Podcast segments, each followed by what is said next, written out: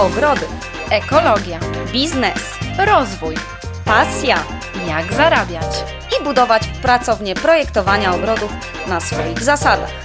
Projektujesz ogrody? A może dopiero zaczynasz? Iza Kaczmarek i Żaneta Wypiorczyk. Bez ogródek o projektowaniu ogrodów. Czyli najbardziej zielony podcast w Polsce. Cześć, witamy Ciebie serdecznie w naszej specjalnej serii 10 odcinków, 10 lekcji dla początkującego projektanta ogrodów i to jest odcinek 8 pod tytułem Roślinny balans, czyli nic na siłę. Będziemy mówić o projektowaniu roślin, o uwzględnianiu roślin w projektach ogrodów dla naszych klientów. Cześć Żania. Cześć, witaj. Witajcie w kolejnym odcinku, 8 tej specjalnej serii. Tak, witamy Cię w odcinku 8. Daj nam też znać, jak tam idzie Ci oglądanie tej serii i jak Ci się ta seria podoba. No dobra, a tymczasem przechodzimy do naszego tematu. No właśnie, rośliny w projektach ogrodów. No właśnie, tytuł naszego odcinka jest Roślinny balans, czyli nic na siłę, ale w stylu i w duchu bioróżnorodności, dlatego że naszym zdaniem takim dużym wyzwaniem, z którym się spotykamy projektując rośliny, uwzględniając rośliny w naszych projektach, jest to, że w tej chwili realia są takie, że to, z czym spotykamy się najczęściej, co słyszymy najczęściej od naszych klientów, to to, że nie mają doświadczenia z roślinami, że obawiają się roślin, po prostu obawiają się, że sobie z roślinami w ogrodzie nie poradzą, tak?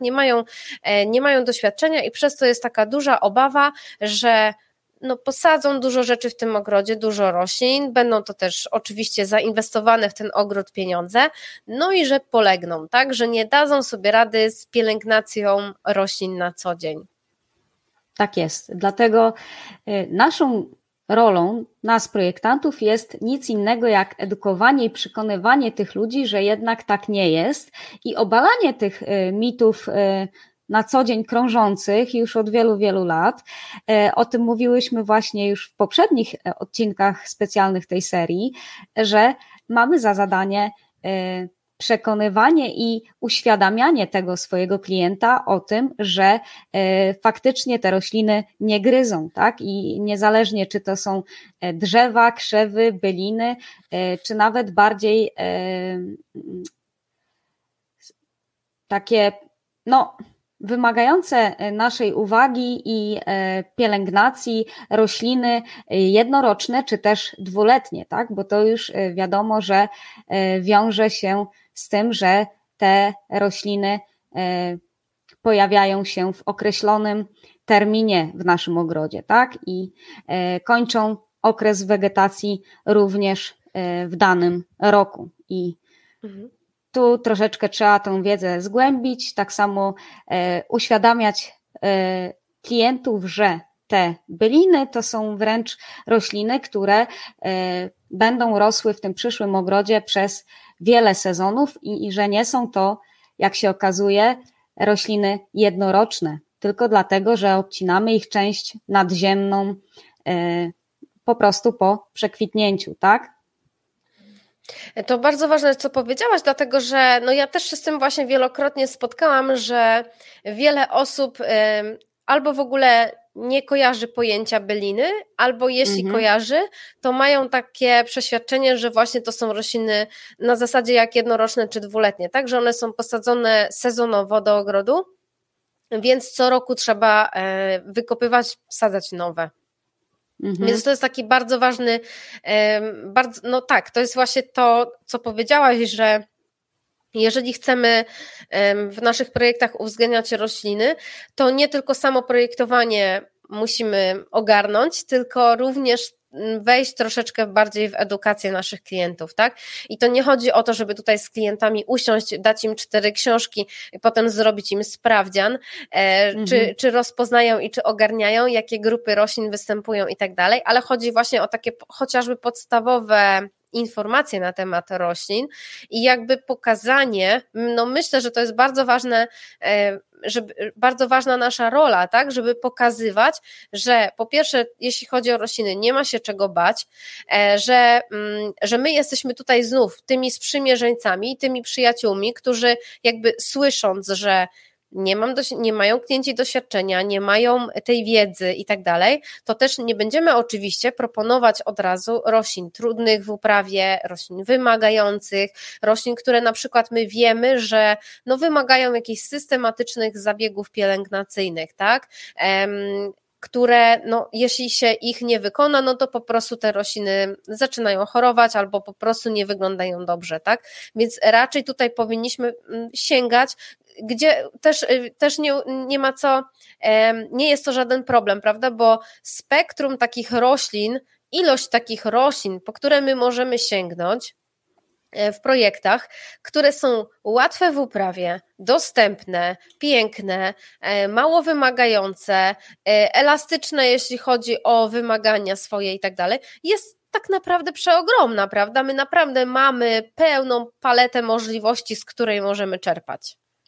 Oczywiście, bo na tę chwilę istnieje tyle po prostu różnorodnych gatunków i odmian roślin, że możemy faktycznie wykorzystać je w każdym ogrodzie, z którym będziemy się spotykać przy swoich projektach. No i dodatkowo, by ten strach w klientach, uważam, troszeczkę zminimalizować, może być chociażby napisanie takich zaleceń pielęgnacyjnych, które możemy dołączyć do, a nawet powinniśmy, zwłaszcza dla osób, którzy zaczynają swoją ogrodową przygodę, bo mieszkały na przykład przez wiele lat w zabudowie typowo wielorodzinnej i nie miały styczności dotychczas z tym ogrodem, tak? I możemy takie zalecenia pielęgnacyjne również do takiego projektu załączyć i gdzie pokażemy krok po kroku od momentu posadzenia rośliny, jak należy się nią zajmować, jak ją pielęgnować po to, by cieszyła nasze oczy i by funkcjonowała razem wspólnie z innymi roślinami w tym ogrodzie, tak, żeby pięknie się komponowała i też zachwycała swoim pięknem oczy naszych klientów jak najdłużej, bo o to w tym przede wszystkim chodzi, tak? I wiesz, możemy tutaj wielosezonowość wziąć też pod uwagę po to, by po prostu ten ogród cieszył faktycznie przez 12 miesięcy w roku. Tak, zauważ, że my nagrywając w tej chwili ten odcinek obydwie się zacieszamy, dlatego że myślę, że właśnie, tutaj o tym chciałam powiedzieć, że rośliny to jest tak naprawdę ta część projektu, którą to, co tygryski gdzieś lubią najbardziej, nie? To jest często to, co pcha nas do tego zawodu, ta miłość do zieleni, miłość do przyrody i miłość do roślin. I jesteśmy, większość z nas projektantów ogrodów jest po prostu pasjonatami tych roślin i tutaj jakby w projektach patrzymy na to na zasadzie naszego narzędzia, tak, że rośliny są naszym narzędziem do pewnego rodzaju zagospodarowania przestrzeni, do wypełnienia tej przestrzeni, do uczynienia jej taką, a nie inną w określonym charakterze, w określonym stylu, w określonym nastroju i dostosowaną do funkcji, które w tym ogrodzie mają być realizowane, tak. Myślę, że nie bez powodu, wiem, że nie bez powodu w naszym tytule tego odcinka jest roślinny balans, dlatego właśnie, że my jako projektanci, projektantki mamy takiego fikumiku na punkcie tych roślin, i chcemy tych roślin dużo, a chcemy tych roślin w projektach, tak? I mamy ogromną pokusę do tego, żeby jeszcze taką roślinę, jeszcze taką, żeby te rabaty były fajne, bogate, może naturalistyczne nawet, tak? W naturalistycznym stylu. I właśnie, roślinny balans, na czym to polega? Polega to na tym, że nie każdy z naszych klientów jest na to gotowy. Nie każdy z naszych klientów jest gotowy na to, żeby wprowadzić do ogrodu dużo roślin. I tutaj właśnie balans, tak? Jest ważne zachowanie pewnego rodzaju równowagi, czyli z jednej strony nie możemy kogoś, kto mówi nie, ja się w ogóle do tego nie nadaję, w ogóle nie mam wiedzy, nie mam doświadczenia, ja te wszystkie rośliny pewnie zamorduję, niechcący oczywiście. Nie możemy takiej osoby gdzieś tam na siłę uszczęśliwiać, nie, będzie dobrze, tutaj napiszę zalecenia, tak, i naładować tam w ten ogród nie wiadomo ile, nie wiadomo jak dużo roślin. Ale z drugiej strony, ja też tak wychodzę z założenia, że jakby naszym obowiązkiem pewnym w projekcie jest zaprojektowanie tego tak, żeby to dobrze funkcjonowało też jako pewnego rodzaju ekosystem, tak, żeby ten ogród też był bioróżnorodny, żeby to nie był taki...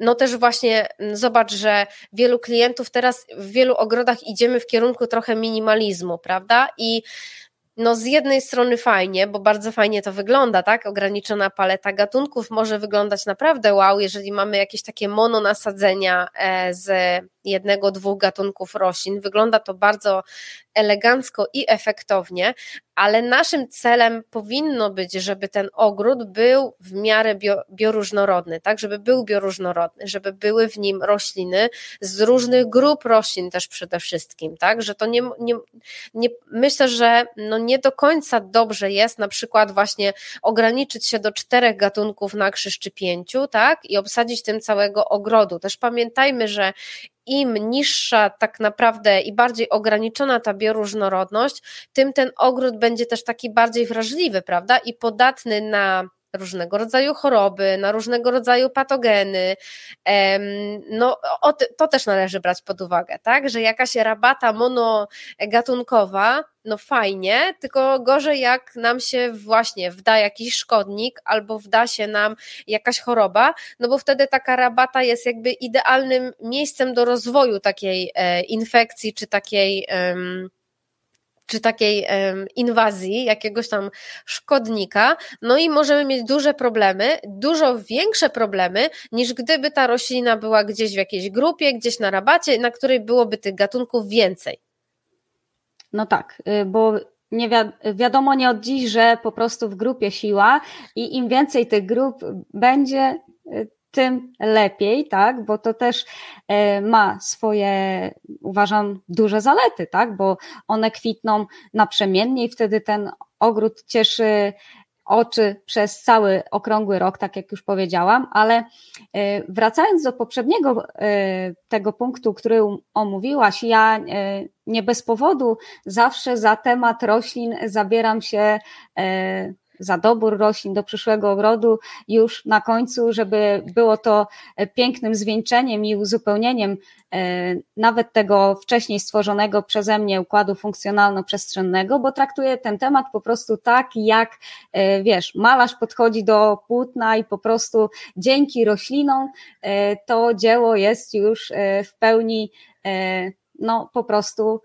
skończone, dopełnione, kolorowe i barwne i ma wiele różnych zalet, tak? Bo nie tylko te względy estetyczne, ale o tej bioróżnorodności tutaj mówimy, tak? To jest ogród tętniący życiem, żywa materia, czyli schronienie i też pokarm dla owadów i różnych gatunków zwierząt, tak, jakby chociażby ptaków, wiewiórek, jeży i tak dalej, więc to jest dobry sposób też na edukowanie dzieci naszych klientów, rzecz jasna, tak, także no, im więcej tej bioróżnorodności, tym więcej będzie się działo w tym przyszłym ogrodzie i do tego nie bójmy się nakłaniać naszych klientów, tak? Bo powiedzmy sobie szczerze, te rośliny nie gryzą, tak?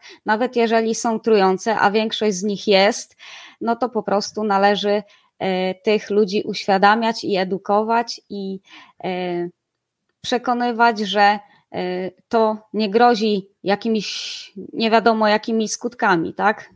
Groźnymi dla naszego życia czy zdrowia, czy naszych zwierząt, poza tym, czy naszych pociech. Poza tym, no właśnie, pomijając małe dzieci i ciekawskie małe zwierzęta, no to nie mamy raczej niewiele z nas ma w zwyczaju wejść do ogrodu i gdzieś tam chrupać po prostu poszczególne rośliny, także liść to nie jest taki, tak, ale tak jak mówisz, warto mieć tego świadomość, nie?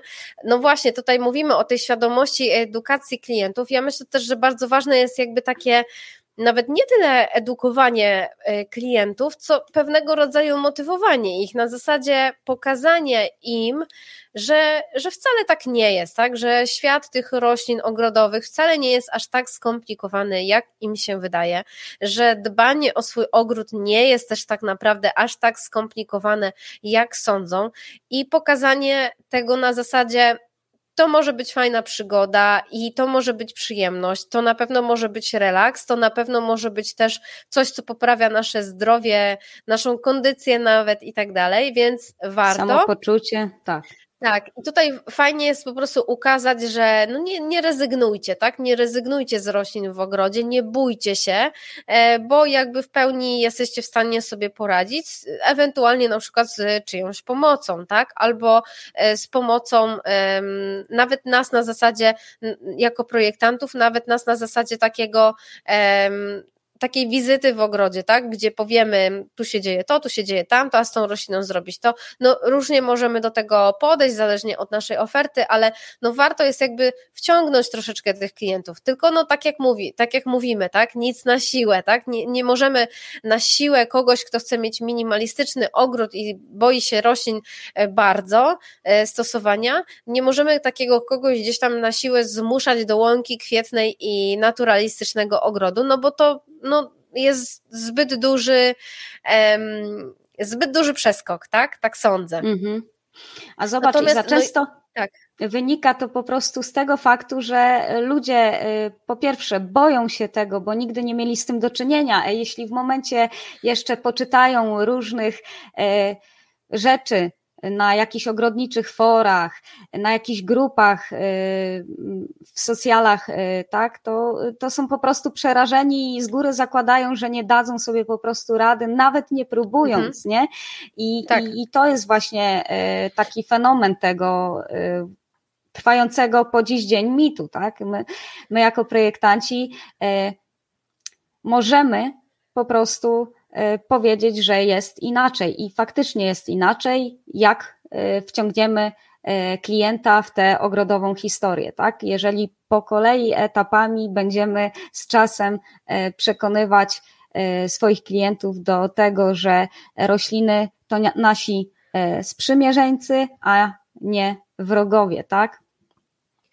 Tak, i tutaj też zauważmy, że w ogóle ogrody na przestrzeni ostatnich kilkudziesięciu lat, nie mówię o Polsce tylko w ogóle i też o trendach takich europejskich, jakby skręciły w kierunku tej bioróżnorodności i w kierunku powszechnego wykorzystania bylin, tak? Gdzie wcześniej no to były raczej takie dosyć statyczne założenia ogrodowe, gdzie królowały chociażby iglaki, tak? I myślę, że jeszcze w Polsce takie na przykład ogrody zakładane gdzieś na starszych osiedlach to widać, nie? Że takie ogrody zakładane gdzieś w latach 90. no to są ogrody, w których, czy wcześniej, to są ogrody, w których iglaki królują, tak? I jest ich tam bardzo duża różnorodność, tak? Tam są i jakieś cyprysiki, i jakieś tuje, oczywiście, ale też i świerki, i różnego rodzaju sosny, kosodrzewiny, jałowce, kiedyś chyba takie też, wydaje mi się, był boom, super, był boom, nie? Były bardzo popularne, ja akurat tak nie pałam do nich jakąś wielką miłością, bo tak uważam, że one się starzeją niezbyt wdzięcznie i gdzieś tam po kilku latach nie wyglądają dobrze, przerzedzają się, brązowieją w środku i z tego powodu nie tak do końca chętnie. Znaczy myślę, że jest dużo innych ciekawszych roślin, po które można sięgnąć, dlatego akurat tak od jałowców jakoś tak stronie odrobinę. Tak samo jak tuj, bardzo popularny. Tak. Też właśnie, ale to też się zmienia. Tak. I o takich w ogóle. Właśnie, jak już mówimy o iglakach, to tutaj też zauważmy, że jest taki w ogóle, to mnie też zafascynowało, bo jest taki mit, znaczy jest takie przekonanie wśród ludzi, że iglaki są jakby całkowicie niezmienną rośliną, w tym sensie, że one owszem sobie rosną, no ale to przecież są iglaki, więc przecież one nie gubią swojego ulistnienia, nie gubią swoich igieł na zimę, tak? Czyli są cały czas takie same i wszyscy się potem dziwią, jak już zaczynają uprawiać te rośliny, jak już na przykład zaczynają uprawiać te tuje i gdzieś tam idą i grzebią rękoma w swoim żywopłocie stój, a tam jest pełno tych igieł, tak? No i skąd się to bierze? Czy one chorują?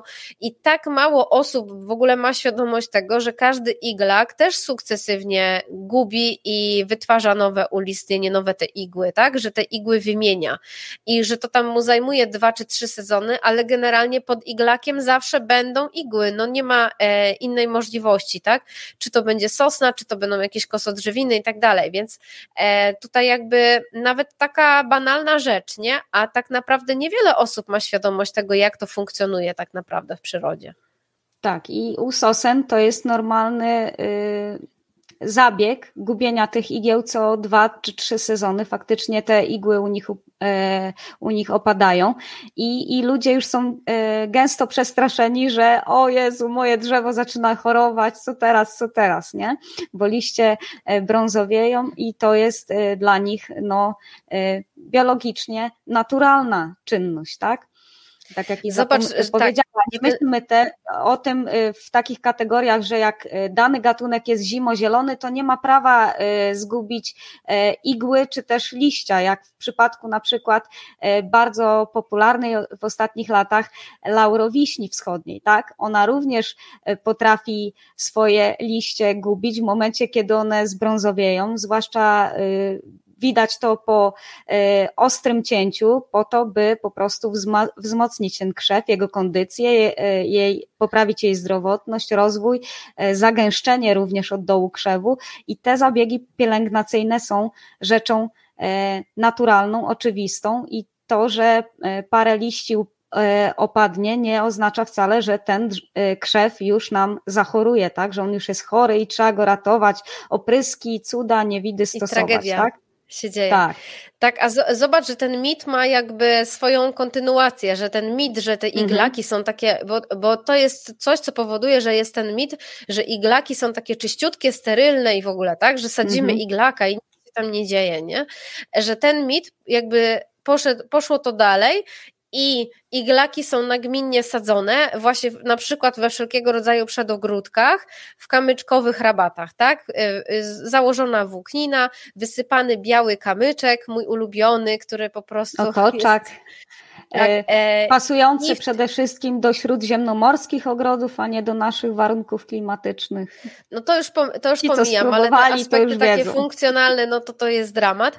I w tym właśnie wszystkim iglaki, tak? Gdzie nagle właśnie i jakby tak, po założeniu takiej rabaty wszystko jest takie właśnie czyściutkie i sterylne. Natomiast po 1 roku, czy po 2 latach, no to już widzimy, że to nie do końca było dobre, tak? Że tutaj zaczyna ten iglak gubić te igły w tych kamyczkach, trzeba to zbierać odkurzaczem może, no ale dobra, ale odkurzacz wciąga za słaby odkurzacz nie będzie wciągał igieł, silniejszy odkurzacz będzie wciągał te kamyczki, jeśli będą one małe, nie? I po prostu jest cyrk na kołach, także to jest taki jeden z mitów, który właśnie zaczęło się od tego, że iglaki nie gubi igieł, a poszły konie po betonie i tak to się gdzieś tam nabudowało wokół tego, że bardzo wpłynęło na to, jak tak naprawdę ogrody wyglądają, nie?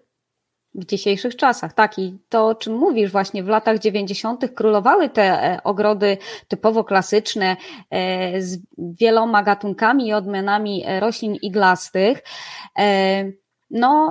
I co przyszło też od naszych zachodnich sąsiadów, bardzo powszechna rzecz, żywopłoty typowo tujowe, tak, czyli zazwyczaj jest to tuja w odmianie szmaragd, zauważcie, albo tuja w odmianie brabant, tak? Albo jeszcze w starszych ogrodach mieliśmy do czynienia z typowym żywopłotem swobodnym przy pomocy świerka nawet pospolitego sadzonego, tak? Tylko że pamiętajmy, że to drzewo rośnie do większych rozmiarów, dorasta i później jak przychodzi do cięcia, by tą roślinę po prostu jej rozmiary zminimalizować, w jakiś sposób odmłodzić i to są takie straszliwe potworki, którym ucina się wierzchołek tak naprawdę i tu mamy 5 drzewa od dołu i żywopłot tak naprawdę zaczyna się na wysokości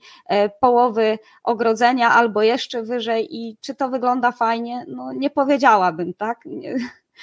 No ta świadomość wzrasta i dzięki Bogu z roku na rok jest po prostu lepiej, jeżeli chodzi o stosowanie tych roślin w ogrodach i to nas bardzo cieszy, tak? Im więcej ich będzie w sensie takim fizycznym, no tym lepiej, tak? O ile to nie będzie taki minimalistyczny ogród, jak mówimy, tak?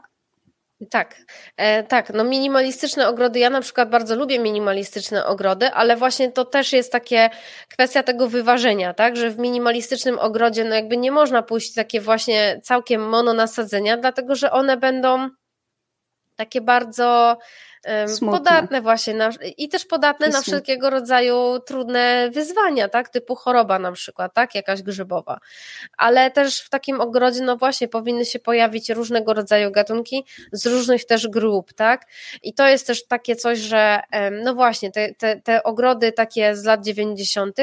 były wypełnione zasadniczo iglakami, plus ewentualnie drzewa i krzewy, tak? Bylin w takich ogrodach było bardzo mało. Teraz ogrody są, no, zakładane nowe ogrody są właśnie dużo bardziej bioróżnorodne pod tym względem, że po różne grupy roślin sięgamy, tak? Wiadomo, że takie grupy, o których wspomniałaś, typu jednoroczne czy dwuletnie, no to już są dla wytrawnych graczy, bo wiążą się z systematyczną pracą w tym ogrodzie i pamiętaniem, tak? Co kiedy wykopać, co kiedy wkopać, więc tak. To już jest, tutaj już może niekoniecznie trzeba każdego uszczęśliwiać na siłę takimi roślinami, ale już samo zastosowanie drzew, krzewów, liściastych, plus w jakiejś tam też ilości iglaków, ale nie w przeważającej ilości, do tego bylin, no to już urządza nam ogród, tak? No i tak jak powiedziałyśmy na samym początku, wiele osób po prostu nie zdawało sobie sprawy z tego, co to naprawdę znaczy grupa roślin, jaką są właśnie byliny, i tak jak i zapowiedziała, dzięki to właśnie bylinom i też trawom ozdobnym, czy też roślinom egzotycznym z roku na rok te ogrody naszych klientów stworzone przy naszej pomocy są po prostu ciekawsze, piękniejsze, bardziej bioróżnorodne, więcej się życia po prostu w nich toczy, mamy takie wrażenie, no i bardzo nas to cieszy po prostu, tak? Bo same takie ogrody również lubimy. Zwłaszcza te typowo naturalistyczne, które stanowią powrót człowieka do natury niewątpliwie i myślimy, że również przyjdzie na nie odpowiedni czas. Tylko ta dojrzałość ludzi musi jeszcze bardziej dojrzeć do tego. Tak, muszą dojrzeć do tego po pewnych etapach. Żania, powiedzmy jeszcze o tym jednym micie, który jest naszym takim ulubionym,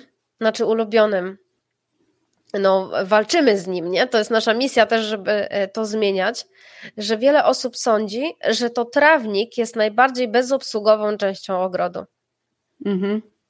Co jest absolutnie nieprawdą, o czym mówiłyśmy również w poprzednich odcinkach tej serii, tak? Bo jest wręcz odwrotnie. To trawnik jest bardziej i pracochłonny niż te, okazałoby się, rabaty bylinowe, prawda? Bo bylina ma to do siebie, że kwitnie przez nawet wiele miesięcy w danym roku, w określonym czasie, no a trawnik w sezonie wegetacyjnym, gdzie latem musimy go kosić raz czy dwa razy w tygodniu, nawozić, podlewać, czy on jest ekologiczny? No nie powiedziałybyśmy. Dlatego warto też spojrzeć na to z tej strony, tak? Że jest zupełnie odwrotnie, niż by się wydawać mogło, i to jest taki najczęściej panujący mit zaraz po tym ogrodzie typowo nowoczesnym i o popularnym żywopłocie właśnie stój, bo ludzie myślą, że żywopłot może być tylko i wyłącznie tujowy, tak? No nie, może być liściasty, iglasty, ale mamy tyle różnych gatunków ciekawych, uważamy z Izą, jeśli chodzi właśnie o rośliny, że można tu naprawdę poszaleć, a nie iść ciągle przyjętą jakąś tam drogą, która się zastała wymyśli wielu ludzi tak naprawdę, nie? Tak, taka jeszcze ważna kwestia, myślę, dotycząca tej sytuacji, w której projektujemy rośliny dla naszych klientów, to, że oczywiście staramy się, żeby ogród był bioróżnorodny, sięgamy po różnego rodzaju rośliny, ale też pamiętajmy o to, żeby zwracać uwagę na coś takiego, jak chociażby dostępność tych roślin, tak? Tak. No bo nie sztuką jest gdzieś tam powymyślać odmiany, bardzo piękne i bardzo ciekawe, natomiast takie, z których zakupem klienci będą mieli problem. Tak jest i warto też tak jak mówiłyśmy, pokazać nas jako ekspertów, czyli osoby, które znają się na pewnej grupie roślin, która zawsze da sobie w każdych warunkach radę i po prostu móc przekonać ludzi, że ta roślina faktycznie da sobie radę i się uda w ich przyszłym ogrodzie, tak? Nie ma co. Dobra na początek, nie? Mhm. Tak, taki pewniak, który wiadomo będzie, że naprawdę nie będzie wymagała zbytnio dużo czasu, jeśli chodzi o pielęgnację i nawet samo chociażby podlewanie, tak? Jeżeli takie stanowiska będą w przyszłym ogrodzie naszego klienta, to możemy wtedy tak delikatnie zaszaleć, nie? Bo na pewno tak, taką grupę roślin ulubionych mamy i sprawdzonych, niezawodnych. No wręcz. Oczywiście. Są też w Twoim e-booku, nie? Który popełniłaś, czyli tak. 100 roślin, które urządzą Twój ogród, no to jest właśnie 100 takich bazowych, nie? Po które można sięgać i bardzo fajnych gatunków, którymi, no tak jak sam tytuł wskazuje, tak naprawdę można urządzić ogród korzystając tylko z tej bazy, tak? Nie sięgając po dużo większe spektrum gatunków i odmian. Niezależnie w jakim stylu i na jakim stanowisku będzie dana roślina rosła, tak?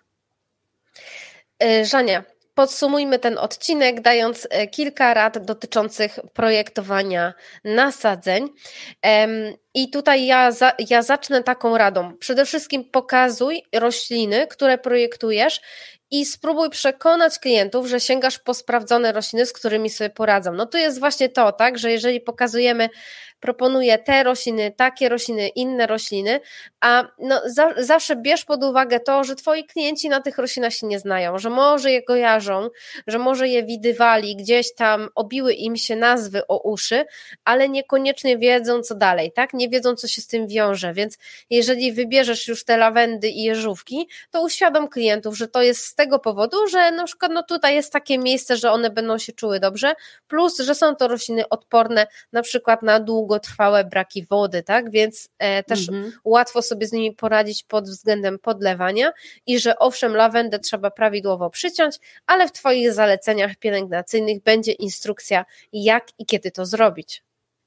Tak, i kolejną taką wskazówką, jaką mamy dla Ciebie, to to, żeby ułatwić Twojemu klientowi czy też klientom po prostu start, rozpisując takie zalecenia pielęgnacyjne, dając wskazówki dotyczące roślin, robiąc po prostu taką ściągę na początek dla swoich klientów, zwłaszcza jeżeli nie mieli do tej pory z roślinami do czynienia, tak, bo mieszkali w zabudowie chociażby wielorodzinnej, tak? I ten dom, do którego się wprowadzili, jest ich tak naprawdę pierwszą wolnostojącą nieruchomością, czy też w zabudowie szeregowej, może tak się zdarzyć, tak? I warto jest oprócz takich zaleceń nawet napisać do swoich klientów taki newsletter co jakiś czas, pokazujący daną roślinę z jakimiś tam smaczkami i pewnymi ciekawostkami po to, żeby wciągnąć w fajny sposób i z ciekawością swoich klientów właśnie w ten temat. Być może również zdarzy się tak, że będziesz przejeżdżała czy przejeżdżał koło takiego ogrodu kiedyś przy okazji, możesz wcześniej zadzwonić do klienta i po prostu złożyć wizytę taką kontrolną, tak, powiedzmy sobie to szczerze, na zasadzie takiej, że przyjedziesz, zobaczysz jak te zaprojektowane wcześniej przez Ciebie rośliny sobie radzą w danym ogrodzie, dasz wskazówki i będzie to po prostu fajna, że tak powiem, rzecz, jeżeli odwiedzisz taki ogród po czasie i zobaczysz faktycznie, jak to wszystko wygląda, pięknie kwitnie i funkcjonuje, by cieszyć tego klienta i jego rodzinę. Tak, to jest bardzo cenne, dlatego że zauważmy, że tak jak powiedziałaś, ogród to jest żywa materia, tak? I w ogrodzie wiele rzeczy się zmienia z czasem. To jest jedna kwestia. Druga kwestia jest taka, że my możemy najlepiej jak tylko potrafimy i według całej naszej dostępnej wiedzy prawidłowo dobrać rośliny do ogrodu. Natomiast i tak może się zdarzyć tak, że okaże się, że jakaś odmiana, jakiś gatunek rośliny, jakiś rodzaj rośliny nie do końca dobrze radzi sobie w tym ogrodzie z jakiegoś powodu, ale może się też okazać, że jakaś roślina w ogóle już dawno ma 2 lata, już dawno ma większe rozmiary niż gdzieś tam katalogowe, bo po prostu tutaj jest jej tak dobrze, tak fajnie, że rozwija się gdzieś tam ponad ten taki standardowy swój wzrost, tak?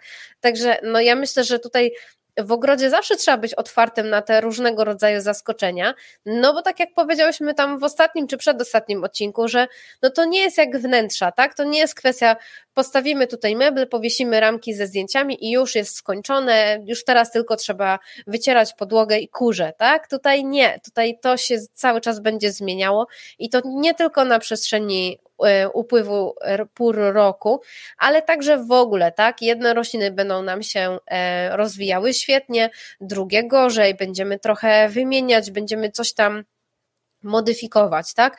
Oczywiście dobrze zrobiony projekt gwarantuje nam to, że to będzie tylko modyfikowanie, tak? A nie, że to tutaj ta rabata to w ogóle niedobrana do gatunków i wylatuje całkiem i robimy całkiem coś innego, tak? Absolutnie, oczywiście nie może być, ale te modyfikacje takie, to jest jakby całkowicie normalne. Tak, bo w ogrodzie po prostu należy być elastycznym, tak? To jest żywy nasz zewnętrzny zielony salon, nawet nie nasz, tylko naszych klientów. Nasz, to wiadomo, prywatnie, tak?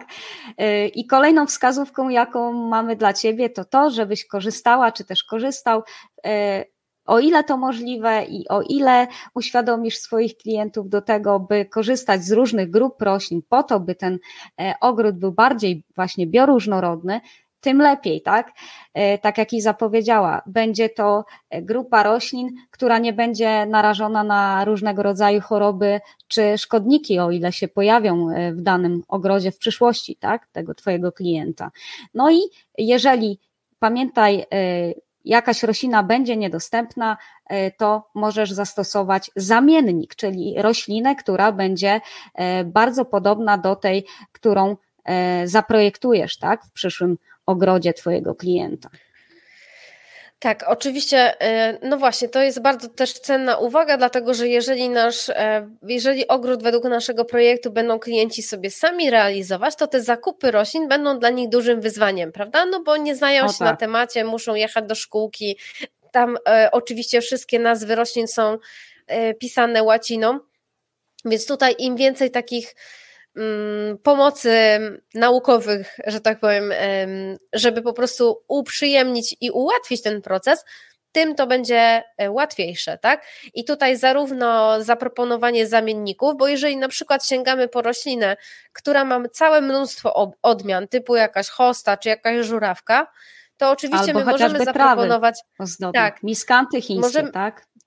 To też bardzo, bardzo ważne. Tak, oczywiście, że zaproponujemy jakąś odmianę, natomiast miejmy świadomość tego, że ona gdzieś tam lokalnie może nie być dostępna, więc wtedy warto jest jakby ta albo ta, tak? Można w przypadku takiej rośliny jak miskant zaproponować nawet 3, myślę, odmiany, czy nawet 4, tak? Spokojnie. Żeby którąś była większa pewność, że którąś z nich klienci dostaną, tak? Bo też zauważmy, że jeżeli sami na własną rękę zaczną podmieniać i dobierać inną odmianę, to mogą zbłądzić, tak? Dlatego, że chociażby w przypadku tego miskanta, tak? Możemy kupić i roślinę, która będzie miała 90 cm wysokości i 2,5-3, tak? Więc tutaj ta odmiana będzie miała takie kluczowe znaczenie, tak? Bo miskant miskantowi nierówny oczywiście, nie? Nierówny, dosłownie. I coś, co też bardzo pomoże Twoim klientom zrobić te zakupy w szkółkach, czy też na przykład zrobić zamówienia internetowe, to zasugerowanie sklepów, tak? Jeżeli masz doświadczenia, że jakiś tam sklep, nawet internetowy z roślinami, wysyła fajnie zapakowane, mają dobrej jakości materiał, to po prostu zasugeruj, bo ułatwisz w ten sposób twoim klientom pracę. Dla ciebie to jest kwestia raz wypisania sobie takich sklepów, takich zaleceń i po prostu wklejenie to każdemu następnemu klientowi, więc dla ciebie to jest chwila, a twojemu klientowi zaoszczędzi masę czasu, no i tutaj jesteśmy pewne, że każdy taki klient na pewno to doceni, że taką pomoc od ciebie uzyskał. Tak, tym bardziej, że będziesz znała czy znał szkółki, które ze szczerego serca będziesz potrafiła czy potrafił po prostu zwyczajnie w świecie polecić, tak? Które działają w danej okolicy i tak jak Iza powiedziała, będzie to na pewno duże ułatwienie dla tych klientów. Tak, no jak nam idzie roślinny balans? Na co dzień? Bardzo dobrze. Ja myślę tak, roślinny balans to jest, myślę, że to jest bardzo dobry tytuł, dlatego że projektowanie roślin to jest właśnie takie wyzwanie, że gdzieś tam poza tym takim po prostu projektowaniem, tak, dobieraniem roślin do stanowiska, planowaniem rabat jest tak naprawdę trochę tej takiej pracy u podstaw, takiego zachęcania i takiej edukacji klientów, żeby po prostu zwiększać ich otwartość na to, co w tym ogrodzie ma być posadzone. No bo też jakby uznajmy to, że jeżeli klienci nie byliby zupełnie otwarci na to, żeby rośliny w ogrodzie się pojawiły, no to czy byśmy byli ich projektantami? Chyba nie, prawda? Wybraliby sobie kilka roślin, zrobiliby sobie ten żywopłot, zrobili jakąś jedną rabatę i jakoś by to tam funkcjonowało. Także już sam ten pierwszy krok, że sięgają po naszą pomoc, myślę, że jest sygnałem, że szukamy czegoś więcej. Tak jest. I właśnie tym optymistycznym akcentem kończymy 8. odcinek naszej specjalnej serii. Do zobaczenia w kolejnym odcinku. Miała być mikropodcastowa, ale tak, już widzimy, ile trwają odcinki, więc już przestałyśmy tak na nią mówić. Natomiast tak. I widzimy się w kolejnym 9, gdzie rozmawiać będziemy może chwilę krócej na temat wizualizacji. Już do usłyszenia w takim razie. Do zobaczenia, do usłyszenia jutro. Cześć. Pa, pa.